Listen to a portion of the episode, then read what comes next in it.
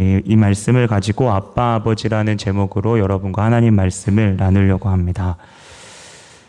어, 네, 말씀을 나누기 전에 우리 앞뒤 옆 사람으로 네 어, 한번 인사하도록 할까요? 뭐 인사하는 목적은 이따가 이제 예배 끝나고 기도하시잖아요. 옆에 있는 사람이 어떠한 사람인지 한번 보시고 어, 혼자 기도하시지만 옆에 있는 사람들 좀 힘들어한다.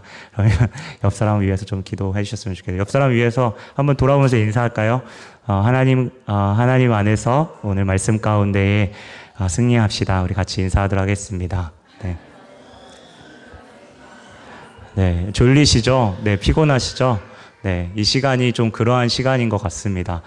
하지만 하나님께서 오늘 또 여러분에게 또 저에게 하실 말씀이 있으셔서 이 귀한 시간에 저와 여러분을 하나님의 말씀을 듣게 부르셨는 줄 믿습니다. 우리 한 가지 질문을 먼저 하고 여러분과 말씀을 같이 나누려고 합니다. 음, 율법에 대해서 여러분과 좀 저와 어, 서두에 한번 좀 질문하면서 나눠보기를 원하는데요. 여러분, 율법 하면 어떠한 이미지가 그려지시나요? 뭐, 법을 공부하신 어떤 분에게는 좀 딱딱하고 또 차갑게 뭐 느껴질 수 있어요. 뭐, 이건 법을 공부하는 사람뿐만 아니라 뭐, 어, 법에 대해서 그렇게 차갑고 좀 딱딱하게 생각하는 사람도 있을 겁니다. 어, 좀 유대인의, 좀 내가 성경을 좀 잘 알고 유대인의 문화를 좀 안다. 한번 들어본 것 같다라고 생각하신 분은 어, 율법 하면 뭔가 토라가 생각이 나고 이 토라를 생각하면 아버지가 이 자녀들을 빙그러있게 둘러 앉아놓고 이렇게 하나님의 말씀에 대해서 같이 교감하고 나누는 거에 대해서도 좀 상상하시는 분이 혹여 있을 수도 있겠습니다. 어, 아니면 음, 뭐 갈라디아서에 있는 말씀 제가 격주 저 저번 주에 좀 네, 좀 몸이 잠깐 안 좋아서 지금 많이 좋아졌는데 감사하게도 그래서 그 갈라디아서를 나눌 때마다 계속 이렇게 내용이 비슷비슷하잖아요, 그렇죠? 그래서 어떤 율법이라는 것이 아, 뭔가 예수 그리스도가 오기 전에 한정적인 어떠한 그 시간, 그 기간 가운데 역할을 한 것이다. 라고도 좀 생각하는 분이 있을 수도 있겠습니다. 음, 제가 이 설교를 준비하기 전에 사실 율법에 대해서 사실 이 설교가 언젠가는 제가 어, 설교자가 아닌 어, 청중의 입장에서 이 설교에 대한 비슷한 이야기를 또 비슷한 어떤 핵심적인 내용을 들어봤던 것 같습니다. 그런데 오랜 시간 동안 그것들을 잊고 지내다가 하나님께서 어, 이 말씀을 통해서 율법에 대해서 좀 다시금 어, 좀더 와닿게 하나님께서 좀 어, 저에게 좀 보여주신 것 같습니다. 어, 아무래도 율, 어, 율, 제가 그 전까지는 어떤 편견, 솔직히 말하면 편견이 있었던 것 같아요. 율법하면 뭔가 딱딱하고 또 차갑고 지키지 않으면 벌을 내리고 라는 생각이 좀 있었습니다. 어쩌면 이것이 우리 한국의 어떤 문화 가운데 어떤 가부장적인 어떤 문화하고 살짝 이렇게 섞여서 이렇게 사용되어지면 좀 그런 이미지가 또 더 부각되는 그런 모습을 저는 느꼈던 것 같습니다. 어, 어, 오늘 말씀을 보게 되면 갈라디아서에서 바울이 언급한 율법에 대한 부분을 보게 되면 어, 오늘 뒤에 이제 말씀 뒤에 다음에 이제 같이 나눌 부분인데 율법에 대해서 음, 좀 천박한 초등 학문이다라고까지 이야기를 합니다. 율법 자체가 하나님이 지으신 건데 어떻게 이렇게 표현할 수 있을까라는 생각을 사실 저는 어, 솔직한 마음에 그렇게 좀 하게 되었습니다. 어, 율법 자체가 부정적이라면 첫 번째로 우리가 생각해 볼게요. 왜 그러면 이 율법을 만드셨을까? 만약, 만약에 불, 부정적인 이미지였다면, 그리고 그 후에 만약에 율법이 부정적인 것이 아닌 그 소중함 가운데 하나님께서 우리에게 주셨던 거라면, 어, 왜 이 시대가 지난 바울의 입에서 하나님이 제정하신 율법을 이렇게 낮추어서 이야기해야만 하는 것일까라는 생각이 어, 제 마음 가운데 좀 들었습니다. 어, 오늘 23절부터 저희가 성경 본문을 읽어봤는데 22절에 보면 성경이 그러니까 율법이 모든 것을 죄 아래 가두었다고 표현합니다. 율법이 일부러 모든 사람을 죄인으로 가두었다는 그 목적, 이라고도 저는 느껴지는데 그러면 그 전제에 있어서는 뭔가 우리가 잘못이 없는데 율법이 마치 우리를 정죄하고 그 가두어서 어, 우리를 정죄받게 만들 뿐만 아니라 더더 나아가서는 이렇게 생각하면 절대 안 되지만 하나님이 선하시지 않은 분까지도 좀 하나님 선하시지 않은 분일까라는 생각도 우리는 하게 될 수 있습니다. 어, 그래서 사실 저는 첫 번째로 여러분과 나눴던 율법을 그러면 하나님은 왜 만드셨을까에 대한 질문을 반드시 우리가 짚고 넘어가야 될 것 같습니다. 어, 율법을 제정한 이 시점은 먼저 애굽의 어, 종의 신분이었던 이스라엘 백성들을 출애굽하시고 나서 그 광야의 여정 가운데에 그들이 구원받은 하나님의 백성으로서 순종과 또 하나님의 길을 따라가는 것이 가장 큰 복임을 알게 해주고 그것들에 대해서 온전히 반응하도록 지킬 것을 요구한 것이 율법입니다. 다시 말하면 율법이라는 이것이 내가 너를 구원해 줄 거야 라고 하신 것이 아니라 뭔가 이미 충만하신 하나님께서 율법에 대해서 그 율법을 주심으로써 하나님의 그 길 가운데 가장 선하신 것을 피조물은 우리가 온전히 느끼기 위해서 이 율법을 길잡이처럼 우리에게 주신 것이죠. 그래서 십계명을 보게 되면 이 명령이 아니라 어떠한 진술로서 시작합니다. 그리고 이 십계명 이 자체 그 전에 그 법 가운데에 동기를 이 법을 만들게 된 동기를 친절하게 하나님께서 설명해 주십니다. 반대로 우리가 생각해 봐야 될 게 율법이 하나님께서 내가 너를 구원해 줬으니까 너는 이제 마땅히 내 길을 따라야 돼. 마치 내가 돈을 빌려줬으니까 너는 내가 이제부터 하라는 대로 시키는 대로 너는 따라야 돼. 라고 하는 그 명령으로도 말씀하시지 않았습니다.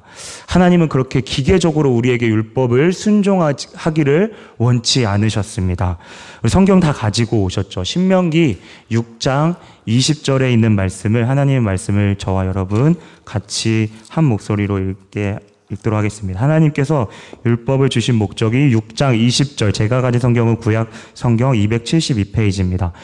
6장, 신명기 6장 20절부터 25절을, 네, 어, 같이 읽도록 하겠습니다. 같이 읽을까요? 시작. 후일에 내 아들이 내게 묻기를 우리 하나님 여호와께서 명령하신 증거와 규례와 법도가 무슨 뜻인지 하거든.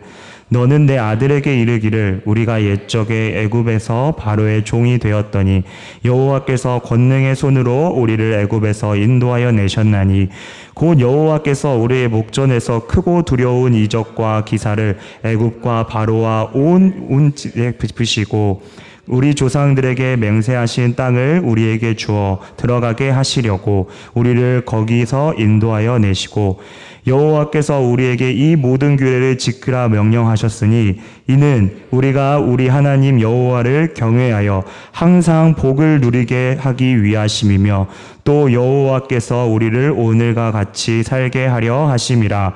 우리가 그 명령하신 대로 이 모든 명령을 우리 하나님 여호와 앞에서 삼가 지키면 그것이 곧 우리의 의로움이라 할지니라. 아멘. 하나님께서 오늘 주신 말 복을 어, 율법을 주신 이유가 이유가 복을 주시기 위해서라고 말씀하고 계십니다. 그리고 그 복을 우리가 누리기 위해서라고 이야기하십니다. 네, 실제적으로 신명기에 있는 말씀을 계속 읽다 보면 하나님의 그 율법에 대한 또 우리 이스라엘 백성들을 향한 따뜻함이 느껴집니다. 아, 방금 읽었던 본문에도 자식이 왜 이것을 부모님 내가 지켜야 됩니까? 라고 이야기할 때 부모가 이제 이야기하는 부모의 답변처럼 마치 그러한 부분처럼 하나님께서 이스라엘 백성들을 자녀로 사랑하셔서 그 율법을 지키길 원하시는 아버지의 마음을 볼 수가 있죠. 어, 네. 아, 이건 원고에는 없는 이야기인데 지금 저희가 그래서 아침 묵상의 신명기에 있는 말씀을 네, 하고 있습니다. 그래서 네, 아침 묵상에서 같이 함께 어, 오시면 신명기에 있는 말씀을 네, 같이 나눌 것 같습니다. 마치 이게 강의 중에 이렇게 동영상 보면 있잖아요. 광고처럼 이렇게, 이렇게 섞여 있는 그건데요. 네. 네, 아침 묵상을 통해서 말씀을 통해서 다시 한번 힘을 얻는 저 여러분, 여러분 되었으면 좋겠습니다. 이 신명기서를 보게 되면 그렇게 그래서 하나님께서 복을 준다는 의미가 사람을 보기에 하나님 뭔가 착하게 보이시려고 하나님께서 당신이 보기에 뭔가 멋쟁이 하나님처럼 보이시려고 하신 그러한 모습이 아니라는 사실입니다. 신명기 32장에 보게 되면 그는 내 아버지요 너를 지으신 이가 아니냐 그는 너를 만드시고 너를 세우셨도다 라고 말씀하십니다. 하나님께서 창조주이시기 때문에 가장 피조물을 잘 아시고 그래서 그분이 원하시고 그분이 그분이 가라고 하시는 그 길이 우리를 지으셨던 그분이기 때문에 가장 선한 길이라는 말씀입니다. 신명기 8장 5절에 계속해서 보게 되면 부모처럼 때로는 잘못했을 때 자기의 백성들을 징벌하고 바로 잡으시는 하나님. 좋은 게 좋은 거라고 말씀하시는 그런 하나님이 아니라 잘못했을 때는 부모가 자식이 돌아오기를 따끔하게 혼내는 것처럼 그러한 따끔함이 이 율법 가운데서도 분명히 드러난다는 사실입니다. 그리고 그러한 하나님을 신명기 1장 31절에 보게 되면 한 아기의 아빠처럼 한 아기를 안는 그 아버지의 모습처럼 아이를 그렇게 사랑하는 그 아버지의 모습을 또 어, 말씀을 통해서 우리에게 보여주십니다. 그러한 아버지 되심을 율법을 제정하신 하나님의 모습에서 보게 되죠. 사실 이렇게 우리를 항상 지키시고 보호하시는 그 하나님께, 그 아버지 하나님께 자녀로서 그분의 길을 따르고 순종하는 이 모습은, 이 존경하는 이 모습은 어쩌면 마땅한 모습일 수, 모습입니다. 어, 그래서 우리가 여기까지 정리해 보면 율법이 처음에 우리가 어떠한 딱딱한 것, 아, 율법은 그러한 것으로 시조되지 않았나. 그리고 22절에 아까 전에 율법은 우리를 뭔가 가두는 것처럼 보이는 뭔가 우리의 생각을 착각할 수 있는 그런데 율법을 처음 만든 하나님은 그 율법이 아버지와 자녀의 관계에서 그 사랑과 복을 누리게 하시기 위해서 만들어진 것임을 우리에게 말씀하고 있습니다. 어, 그렇게 하나님은 여호와 하나님은 그저 감정적으로 우리에게 우리가 필요하면 뭔가 빨리 줘야 하는 그렇죠? 마치 알라딘의 요술램프와 같은 그 지니와 같은 그러한 분이 아니심을 우리는 말씀을 통해 보게 됩니다. 어, 그렇게 아버지는 아들을 끝까지 사랑하고 책임을 다하는 그 가운데에서 동일하게 아들은 아버지를 존중하고 순종하는 그 친밀한 관계를 하나님은 하나님과 주의 백성들, 이스라엘 백성들이 누리기를 원하셨습니다. 사실 그 부분은 예수님이 하나님께 보여주시, 보여드리는 그 반응 가운데 더 선명하게 드러나죠. 또 다른 측면으로 본다면 마치 그 부모가 그 아이가 부모를 선택할 수 없듯이 하나님께서 우리에게 복을 주시겠다고 말씀하시는 것은 하나님께서 그냥 주시는 거고 우리는 그저 누리는 것이라고 우리는 그 복을 그저 하나님께서 주시는 그 복을 그저 받는 것이라고 우리는 우리를 깨닫게 하시는 그 하나님이십니다. 하지만 이스라엘 모습은 그 하나님에게서 완전히 돌아섭니다. 특별히 선지자가 말했던 그 선지서를 보게 되면 더 강하게 말씀하시는데요. 우리가 잘 알다시피 이사야 1장 2절에서 3절의 말씀을 보게 되면 하나님이 자식을 양육하였지만 그 이스라엘 백성들이 거역하였다고 말합니다. 소도 임자를 알고 또 나귀도 그 주인을 알지만 네가 너희들은 그 주인 참된 주인이신 참된 부모이신 하나님을 알지 못한다 라고 강력하게 이야기하죠. 에레미야 3장 19절을 보게 되면 너를 자녀 중에 두며 아름다운 그 기업을 그 땅을 너희에게 주겠다고 하는 그 의지, 그 하나님의 그 의지가 보이는데도 불구하고 너희가 확실히 하나님을 속였다라고 말씀합니다. 또 호세아 11장에 보면 내가 사랑하여 내 아들을 애굽 땅에서 불러내었거늘 이렇게 말씀하시는데 그 뒤에 바로 저를 보게 되면 그들이 바로 나를 점점 멀리 하였다. 라고 말씀하시죠. 그렇게 본래 이스라엘의 그 어, 부모와 부자 관계, 부모와 자식 간의 그 관계는 신의 산의 그 언약 가운데에서 그 아버지 편에서는 그 보호하심과 아들의 편에서는 존중과 순종하심으로 이루어지는 그 관계였지만 이스라엘의 철저한 불순종으로 인해서 완전히 그것이 깨지고 조각만 남았는 남아 있는 그 절망적인 상태로 치닫게 됩니다. 그래서 이 율법의 본래적인 목적은 다 사라지고 외형과 껍데기만 남아버린 형식적인 율법의 모습만을 우리는 보게 됩니다. 그리고 어, 이 부분이 어, 사실 어, 바울이 왜 22절에 이렇게 말했을까라는 그 부분에 대한 어떠한 어, 말씀을 통해서 받았던 이야기인데요. 죄를 합리화하는 인간, 어, 율법의 어떤 본래적 의미를 왜곡시키는 것은 바로 인간이었다는 사실입니다. 어, 하나님의 본래 목적과 다르게 어, 남에 있어서는 율법의 잣대를 강하게 두고 로마서 3장에 있는 말씀인데요. 판단하고 정죄하며 자기 자신에게는 반대로 관대하며 율법을 더 범하게 되는 것입니다. 이제 율법은 더 이상 본래적 기능보다 거칠애와 형식만이 남아 있게 되고 그것이 중시되며 오히려 우리의 죄인됨을 더욱 드러내는 도구가 되었습니다. 그래서 율법을 더 깊이 언급할수록 마치 먼지에 쌓인 그 지하의 어, 지하방에 빛을 비추면 그 먼지가 다 드러나듯이 우리의 죄가 더 밝히 율법을 알면 알수록 더 밝히 드러나는 것입니다. 그렇게 본래적 목적을 완전히 상실하고 오히려 죄인으로 가두어 범법함으로써 저주받아야 될 우리. 하지만 그 우리를 하나님은 포기하지 않으셨습니다. 바로 이 왜곡된 율법의 기능까지도 인간이 그 율법의 왜곡을 그 기능을 그 목적을 다 상실하고 왜곡했던 그것까지도 하나님은 우리를 위해서 사용하셨습니다. 모든 사람을 죄 아래에 가두고 저주 밖에 내버려 두는데 구약 시대에 우리가 잘 알다시피 죄를 범하면 짐승에게 우리의 죄를 전가시켜서 어, 그 죄를 주어서 그 짐승을 드림으로써 죽이고 하나님께 드림으로써 그 죄가 사해졌듯이 그 불완전하지만 사해졌듯이 하나님께서는 그 화목 제물을 그 방법, 화목 제물의 역할을 할 사람을 우리에게 보여 보내 주셨습니다. 그 방법을 오늘 갈라디아서의 성경에 보니 때가 참에 하나님의 그 때가 참에 당신의 하나밖에 없는 외아들 예수 그리스도를 이 땅에 보내주셨습니다. 그리고 그 율법의 왜곡된 기능, 우리가 가진 어떤 모든 저주와 멸망을 그분께 그 예수 그리스도께 전가시키고 그분이 그 모든 죄를 짊어지시고 십자가에 못 박히심으로써 그러면서 우리가 받아야 될 그 심판을 그분이 십자가에서 대신 완전히 심판받으시고 저주받으심으로써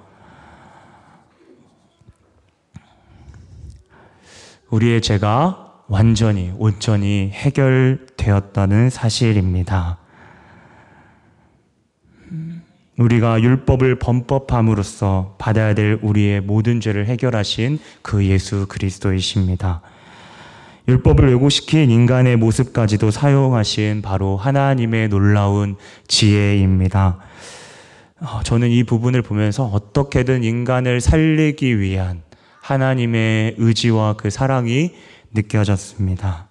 그렇게 본래 아버지께 순종함으로써 자녀가 누려야 할 율법의 본질을 예수 그리스도께서 온전히 성취하심으로써 그 예수 그리스도를 믿는 그 누구든지 율법을 원래 제정하신 그 목적, 복을 누리고 영원히 살게 하는 그 영생의 그 목적을 바로 예수 그리스도를 통해서 이루심으로 그 예수 그리스도를 우리가 믿음으로 고백할 때에 율법을 율법이 폐해지는 것이 아니라 율법의 어떤 그 목적이 완전히 완성되는 하나님의 그, 그 율법을 원래 만드셨던 그 목적이 그 온전히 완성되어지는 그 은혜를 예수 그리스도를 통해서 우리가 누리게 된 것입니다.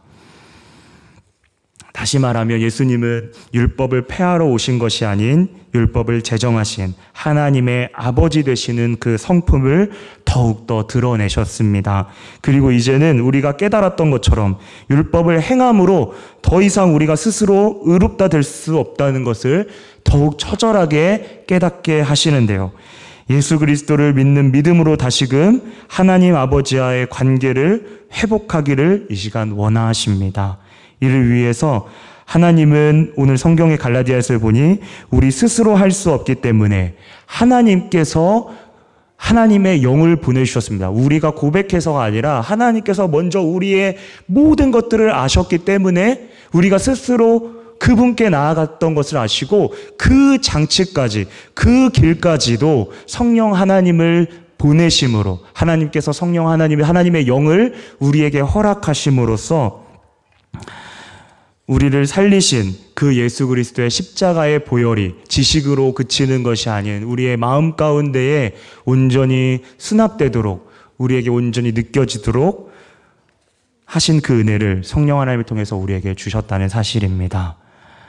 그래서 예수 그리스도를 바라보는 것만이 하나님이 요청하신 자녀의 삶을 가능하도록 보여주셨습니다. 그리고 그 구체적인 표현으로 오늘 아빠, 라는 그 호칭을 우리에게 주시고 하나님 앞에 온전히 아빠라고 부르며 나아갈 수 있도록 은혜를 주신 것이죠. 이것은 어, 예수님이 율법의 본질인 하나님의 하나님의 아버지와 아들의 관계를 도, 조금 더 개인적으로 우리에게 당겨주신 겁니다. 본래 구약 시대에 보게 되면 어떤 개인적인 모습보다 물론 구약 성경에 하나님이 아버지 되고 자녀 이스라엘 백성들이 자녀 된다라고 어떤 그러한 모습의 어떤 성경 구절이 되게 많이 나와 있는데 음, 그것이 어떤 개인적인 나의 진짜 아빠처럼 나아갈 수 있는 그 길.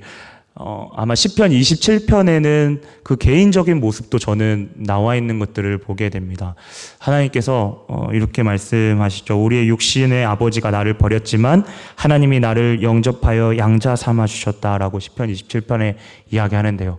그러한 소수의 본문 빼고는 하나님께서 뭔가 나의 직접 아버지 되심을 말씀하시는 것이 그렇게 많이 드러나 있지 않은데요. 신약 성경에 보면 이 아빠라는 아바라는 이 아람어가 예수 그리스도께서 마가복음 10장에 그 겟세만의 동산에서 그 고난 가운데 나아가실 때에 아빠라고 부르심으로써 그 아빠 아버지를 우리도 동일하게 그 예수 그리스도를 보아 우리가 하나님께 더 친밀한 관계로 나아갈 수 있도록 은혜를 주셨다는 사실입니다. 음, 사실 오늘 아빠 아버지라고 부르게 하신 하나님의 친밀함은 단순한 친밀함보다는 더 깊은 의미를 담고 있습니다.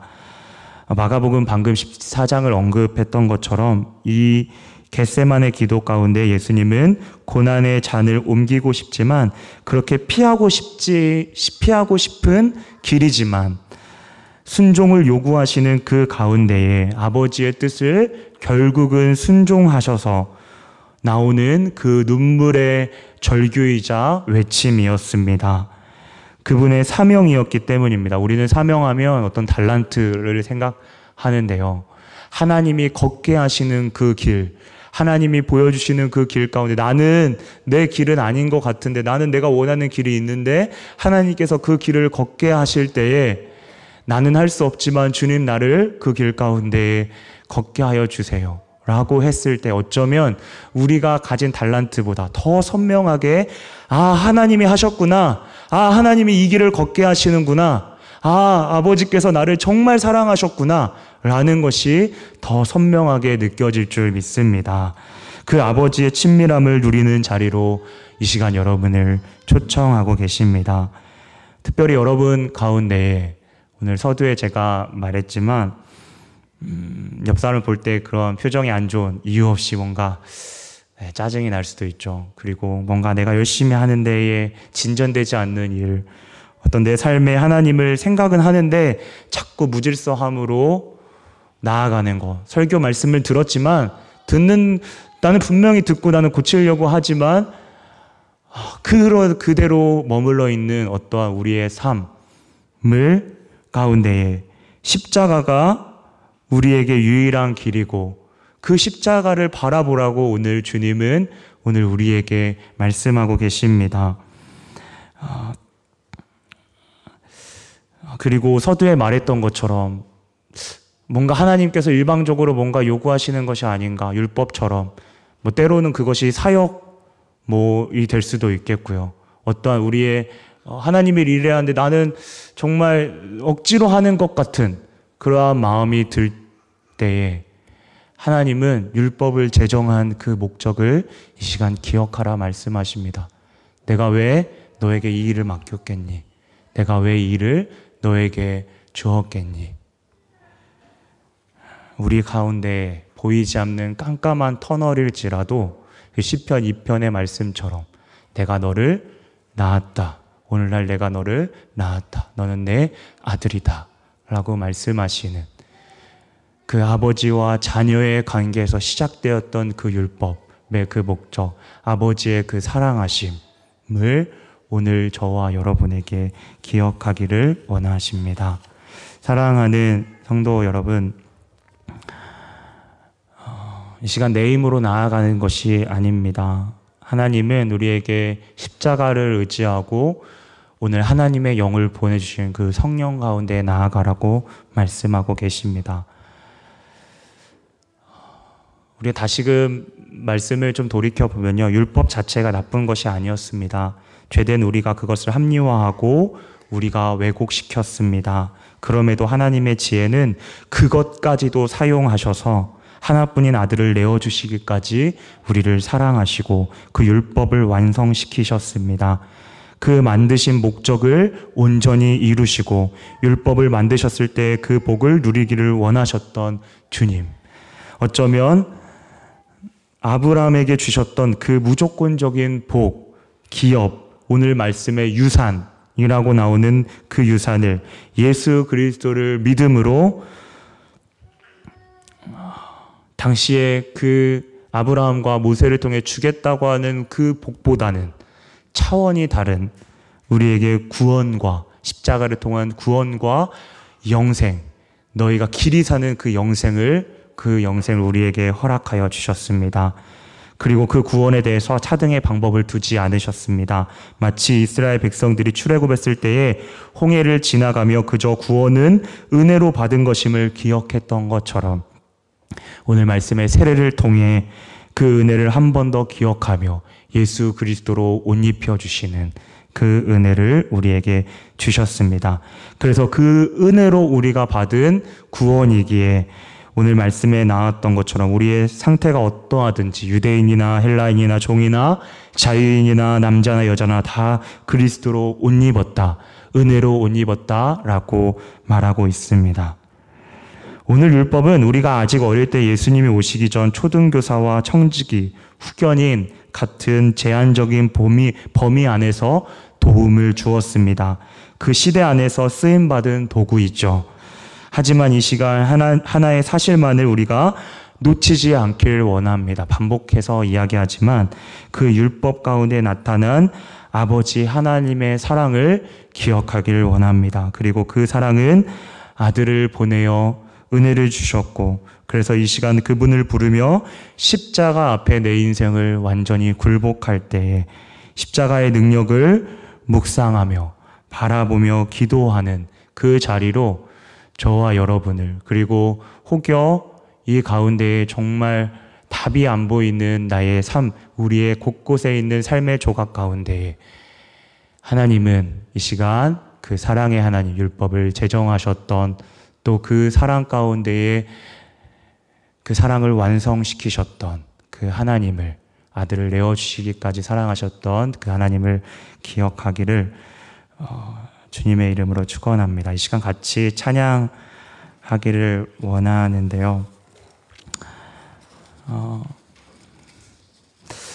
어, 여러분 예수를 묵상할 때 어떠한 것들을 묵상하십니까? 저는 예수님을 묵상하라는 이야기를 들을 때마다 십자가가 가장 먼저 떠오릅니다.